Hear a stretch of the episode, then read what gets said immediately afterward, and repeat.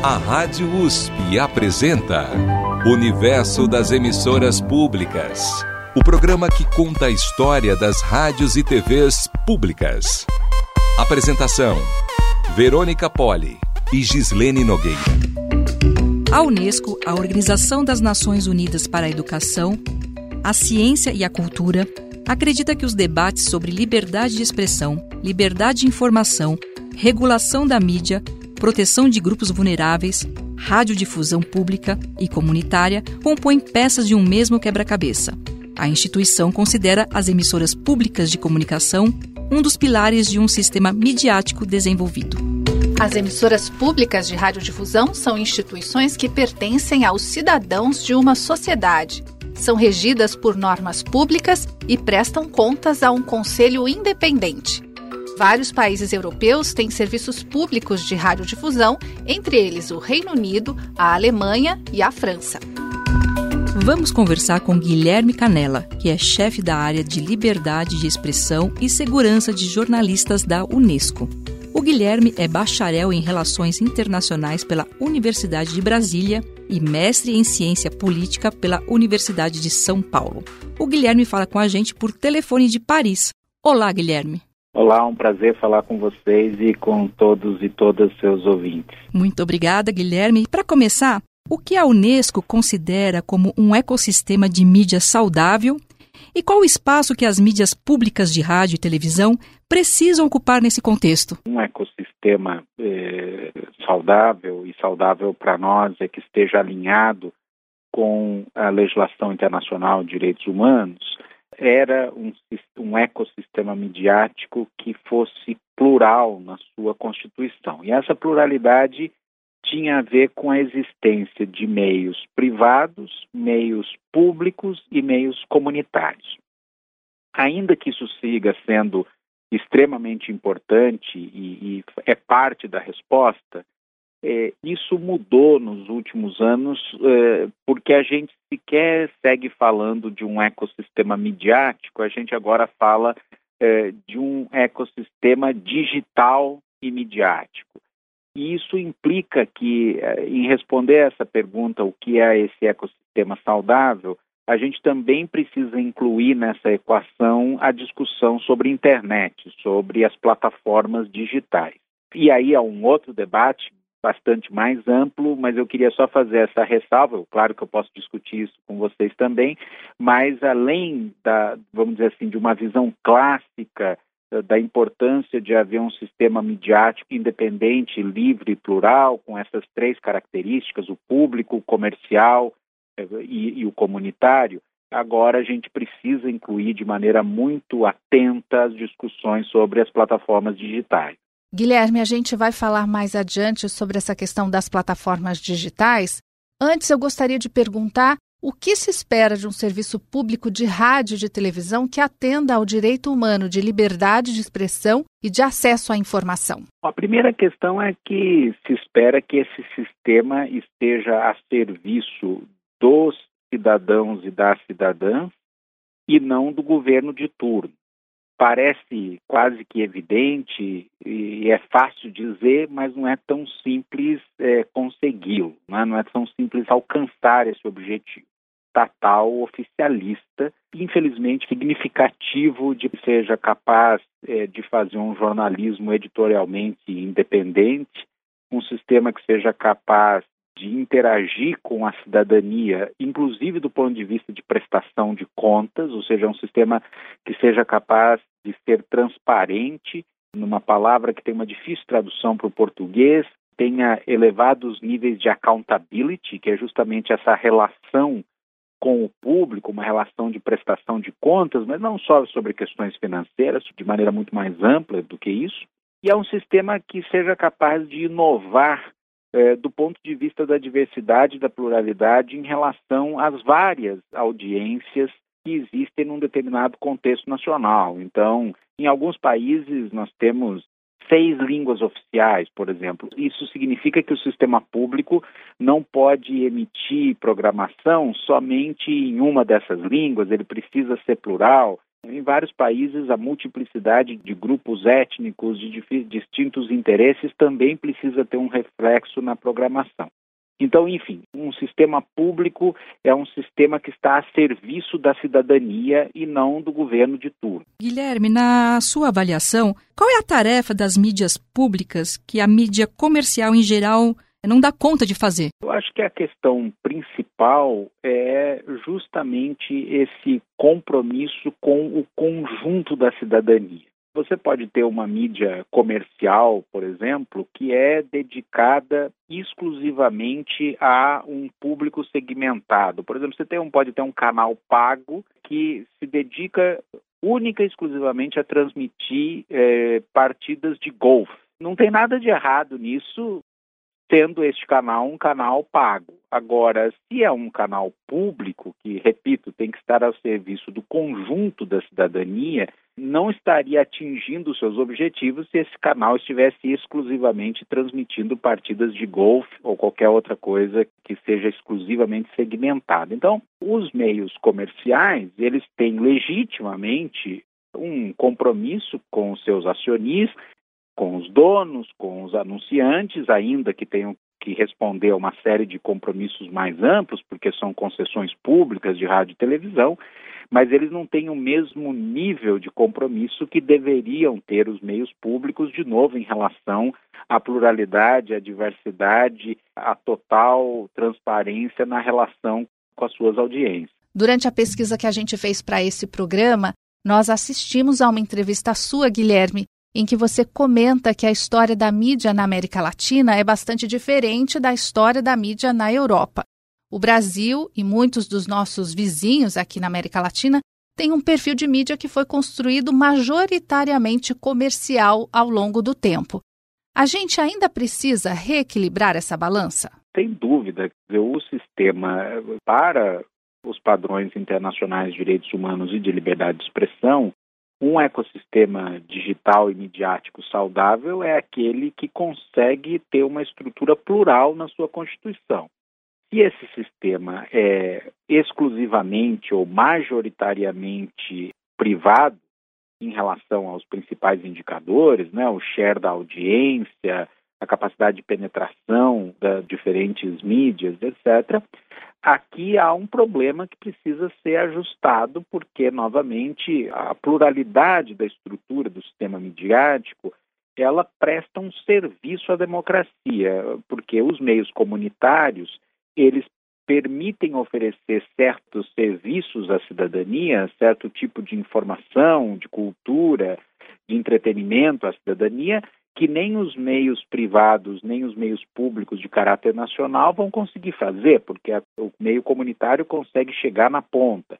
E da mesma forma, os meios privados têm certos oferecimentos ao conjunto do espaço da esfera pública que muitas vezes o sistema comunitário ou o sistema público não consegue fazer, etc. Então, o ponto aqui não é uma coisa ou a outra, o ponto é uma coisa e a outra, ou seja, precisamos ter esse sistema com distintas estruturas. E como vocês assinalaram na pergunta, é, no contexto, incluindo de vários países latino-americanos, há uma desproporcional força do sistema privado vis-à-vis -vis a sistemas realmente públicos. E isso é um problema do ponto de vista da pluralidade e da diversidade dos conteúdos que estão presentes na esfera pública de discussões. Eu gostaria que a gente falasse brevemente sobre um trabalho publicado pela Unesco que é parte da série Comunicação e Informação, com o título Indicadores de Qualidade nas Emissoras Públicas Uma Avaliação Contemporânea. A publicação está disponível gratuitamente para download no site da Unesco e foi escrita pelo professor da ECA, Eugênio Butti, em coautoria com Marco Chiaretti e Ana Maria Fiorini. Vou ler um trecho do prefácio da publicação. A radiodifusão pública conta com distintos modelos em funcionamento em várias nações. Entretanto, algumas características são ou deveriam ser comuns. Número 1. Um, independência editorial e financeira. Número 2. Autonomia dos órgãos de governança. 3. Pluralidade, diversidade e imparcialidade da programação. 4 claro mandato de serviço público estabelecido em documentos legais pertinentes. E 5. prestação de contas junto ao público e junto aos órgãos reguladores independentes. Fecha aspas. Guilherme, como você avalia a situação do Brasil diante dessas características desejáveis de um sistema público de radiodifusão? Quando nós publicamos esse documento, ele tinha justamente a expectativa de servir como um instrumento de ação política, no melhor sentido da palavra, para os diversos atores interessados, para a sociedade civil organizada, para o público mais amplo, para vocês jornalistas, no sentido de eh, poder, ao estar diante de uma emissora de rádio ou de televisão que se auto-intitula uma emissora pública, que esses atores todos pudessem fazer essa checagem. Essa emissora realmente é pública? E para responder essa pergunta não é algo simples, e por isso que a gente achou importante, é, a Unesco achou importante solicitar a esses especialistas que desenvolvessem um conjunto de indicadores que facilitasse responder essa pergunta. Evidentemente que quando a gente olha na, para a complexidade desses indicadores, você sempre vai estar diante de casos em que é, algo pode sempre ser melhorado. Uma emissora pode ir bem nos indicadores 1, 2 e 3 e precisa melhorar no 4 e 5. E então, isso para dizer que esses indicadores eles não são exclusivos para a situação brasileira, eles são indicadores que podem ser aplicados globalmente no sentido de responder essa pergunta: esta emissora que se auto-intitula pública é realmente pública ou é uma emissora governamental ou institucional? No contexto brasileiro, ainda que faça já muitos anos eu não acompanho com detalhes a situação, porque ainda que eu seja brasileiro, eu estou há muitos anos fora do país em função das minhas atividades no sistema das Nações Unidas. Eu arriscaria dizer que as emissoras que auto-intitulam públicas no Brasil, seja no cenário nacional ou dos estados, ainda podem melhorar muito vis-à-vis -vis esse conjunto de indicadores que a Unesco publicou e que, repito, são sugeridos aos nossos Estados-membros no mundo inteiro que olhem para eles quando querem construir um sistema de radiodifusão realmente público. Guilherme, na sua avaliação, falta envolvimento da sociedade nessas discussões? Sem dúvida. Em muitos contextos, o fortalecimento do sistema público de rádio e televisão é uma demanda social, é uma demanda da sociedade. Ter acesso a esses conteúdos ou essa possibilidade de produção de jornalismo e de entretenimento que é distinta da oferta privada ou da, da oferta comunitária. Se essa demanda não existe ou ela é muito tímida, evidente que há menos incentivos do ponto de vista dos tomadores de decisão de investirem recursos públicos nesse contexto. Nós temos no mundo inteiro histórias muito claras, por exemplo, e uma delas é particularmente importante em vários países, que é a forma como o sistema público de rádio e televisão, repito, em distintos contextos, inclusive no brasileiro, foi importante, por exemplo, para a produção de programação infantil de alta qualidade. Quando isso aconteceu em distintos países, houve uma demanda social para que isso continuasse. Então, a história demonstra que quando há engajamento da sociedade ao fazer essa demanda, né, por, por meios públicos realmente públicos, a tendência é, é, ter uma resposta positiva do sistema de toma de decisões sobre esse assunto. Quando a sociedade se engaja menos, a tendência é ter menos incentivos de parte dos tomadores de decisão para avançar no aperfeiçoamento desses sistemas que incipientemente já existem em muitos lugares, mas muitas vezes precisam ser reforçados ou, em alguns casos, precisam ser criados do zero. Guilherme, eu queria te perguntar sobre o desafio do financiamento que as emissoras públicas, em geral, enfrentam. Né? É uma discussão bem ampla, né? Inclusive no, no, Reino Unido, a BBC sempre tem que ter renovada a licença que os telespectadores pagam e é sempre uma negociação complexa. Como você acha que as emissoras públicas podem lidar com essa questão, esse desafio do financiamento público?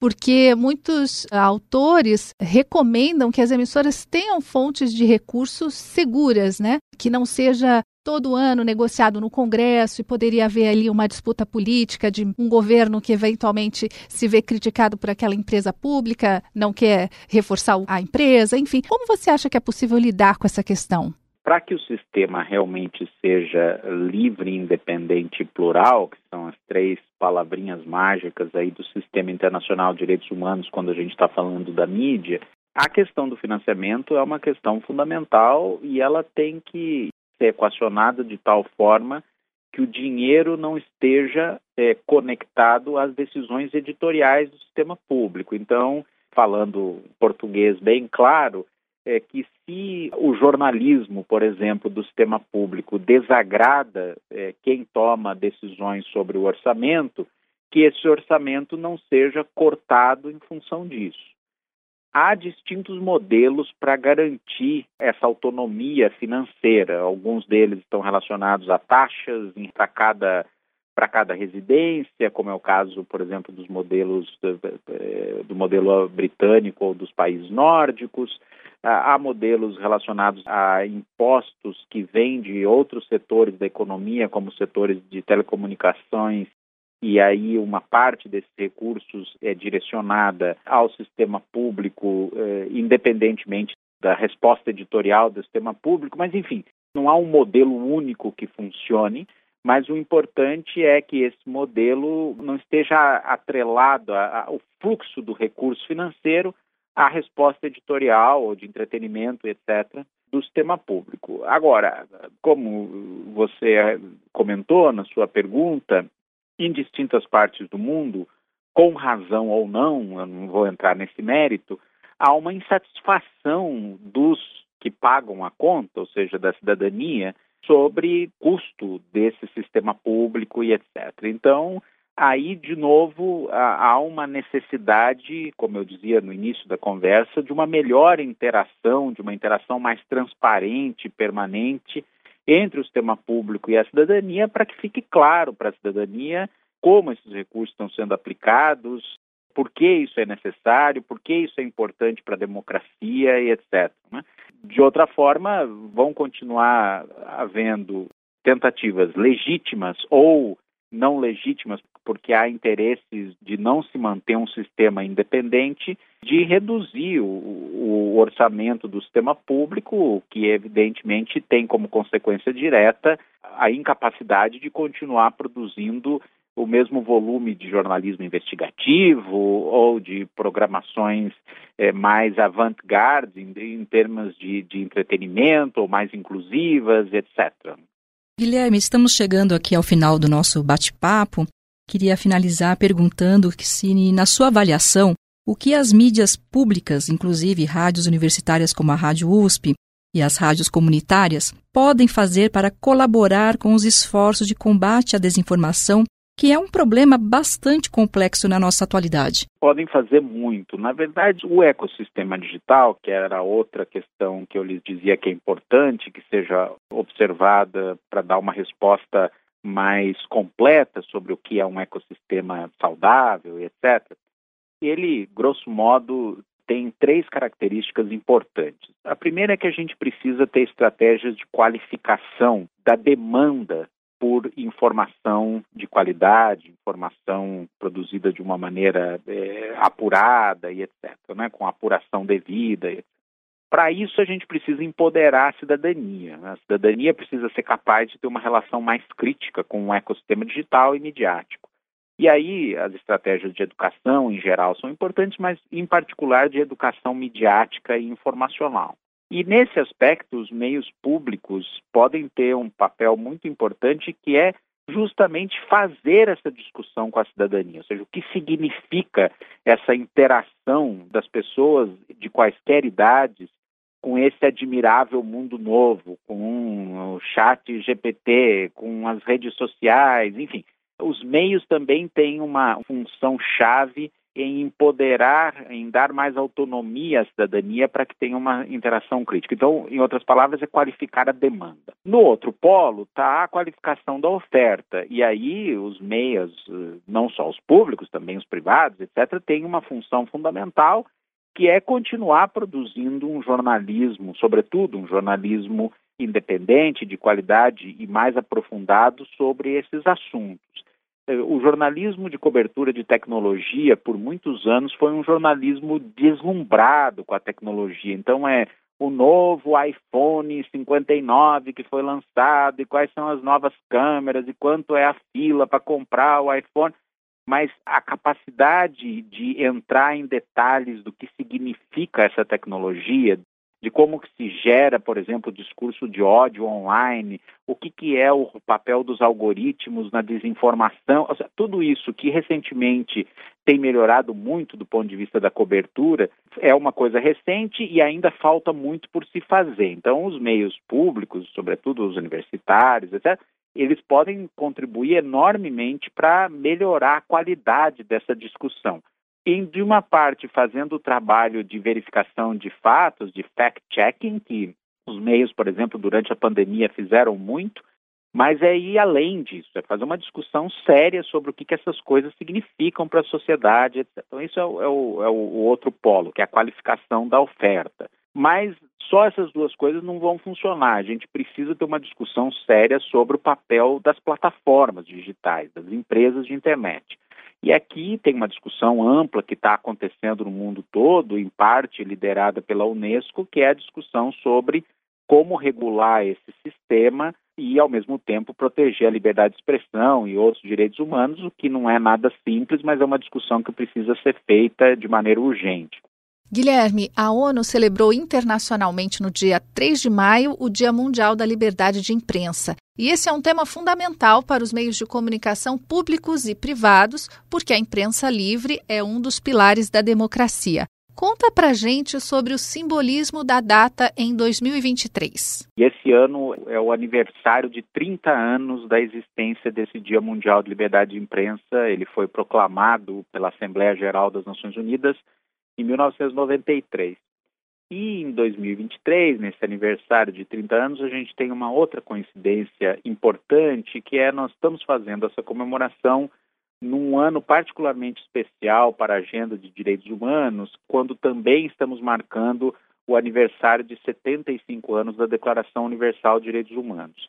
Então, a nossa proposta para a discussão do Dia Mundial de Liberdade de Imprensa esse ano é a liberdade de imprensa e de expressão como um direito fundamental para proteger outros direitos. Eu acho que essa é uma discussão que o sistema público precisa fazer de maneira muito clara. Eh, se eu sou um, um defensor de direitos da criança, ou de direitos da mulher, ou de direitos ambientais, o meu objetivo último é ter melhores condições para as crianças ou para as mulheres, ou ter um melhor meio ambiente, ou ter melhor educação. Mas nós precisamos ter claro se esses defensores todos de outros direitos não têm liberdade de expressão como um primeiro passo, fica muito difícil defender os outros direitos. Então, a liberdade de expressão ela é um direito em si mesmo, mas ela é um direito fundamental para proteger outros direitos. E isso precisa ficar mais claro para que a própria cidadania se aproprie da importância de proteger o trabalho de vocês, jornalistas, de proteger os meios públicos, de entender que as, os ataques à liberdade de expressão não são ataques a, a, grupos específicos, são ataques ao conjunto da cidadania. Guilherme Canela, muito obrigada por colaborar com o programa Universo das Emissoras Públicas. Muito obrigada pela gentileza da entrevista. É um prazer falar com vocês, com seus ouvintes e sempre às horas. Obrigada também a você que nos acompanha. Se quiser falar com a gente, envie um e-mail para ouvinte.usp.br. E no site da Rádio USP você encontra indicações de leituras sobre o tema que a gente conversou hoje. O endereço é radio.usp.br. Este programa tem a produção de Cristiane Pradella, sonorização Beto Alves, apresentação Verônica Poli e Gislene Nogueira. Universo das emissoras públicas. O programa que conta a história das rádios e TVs públicas.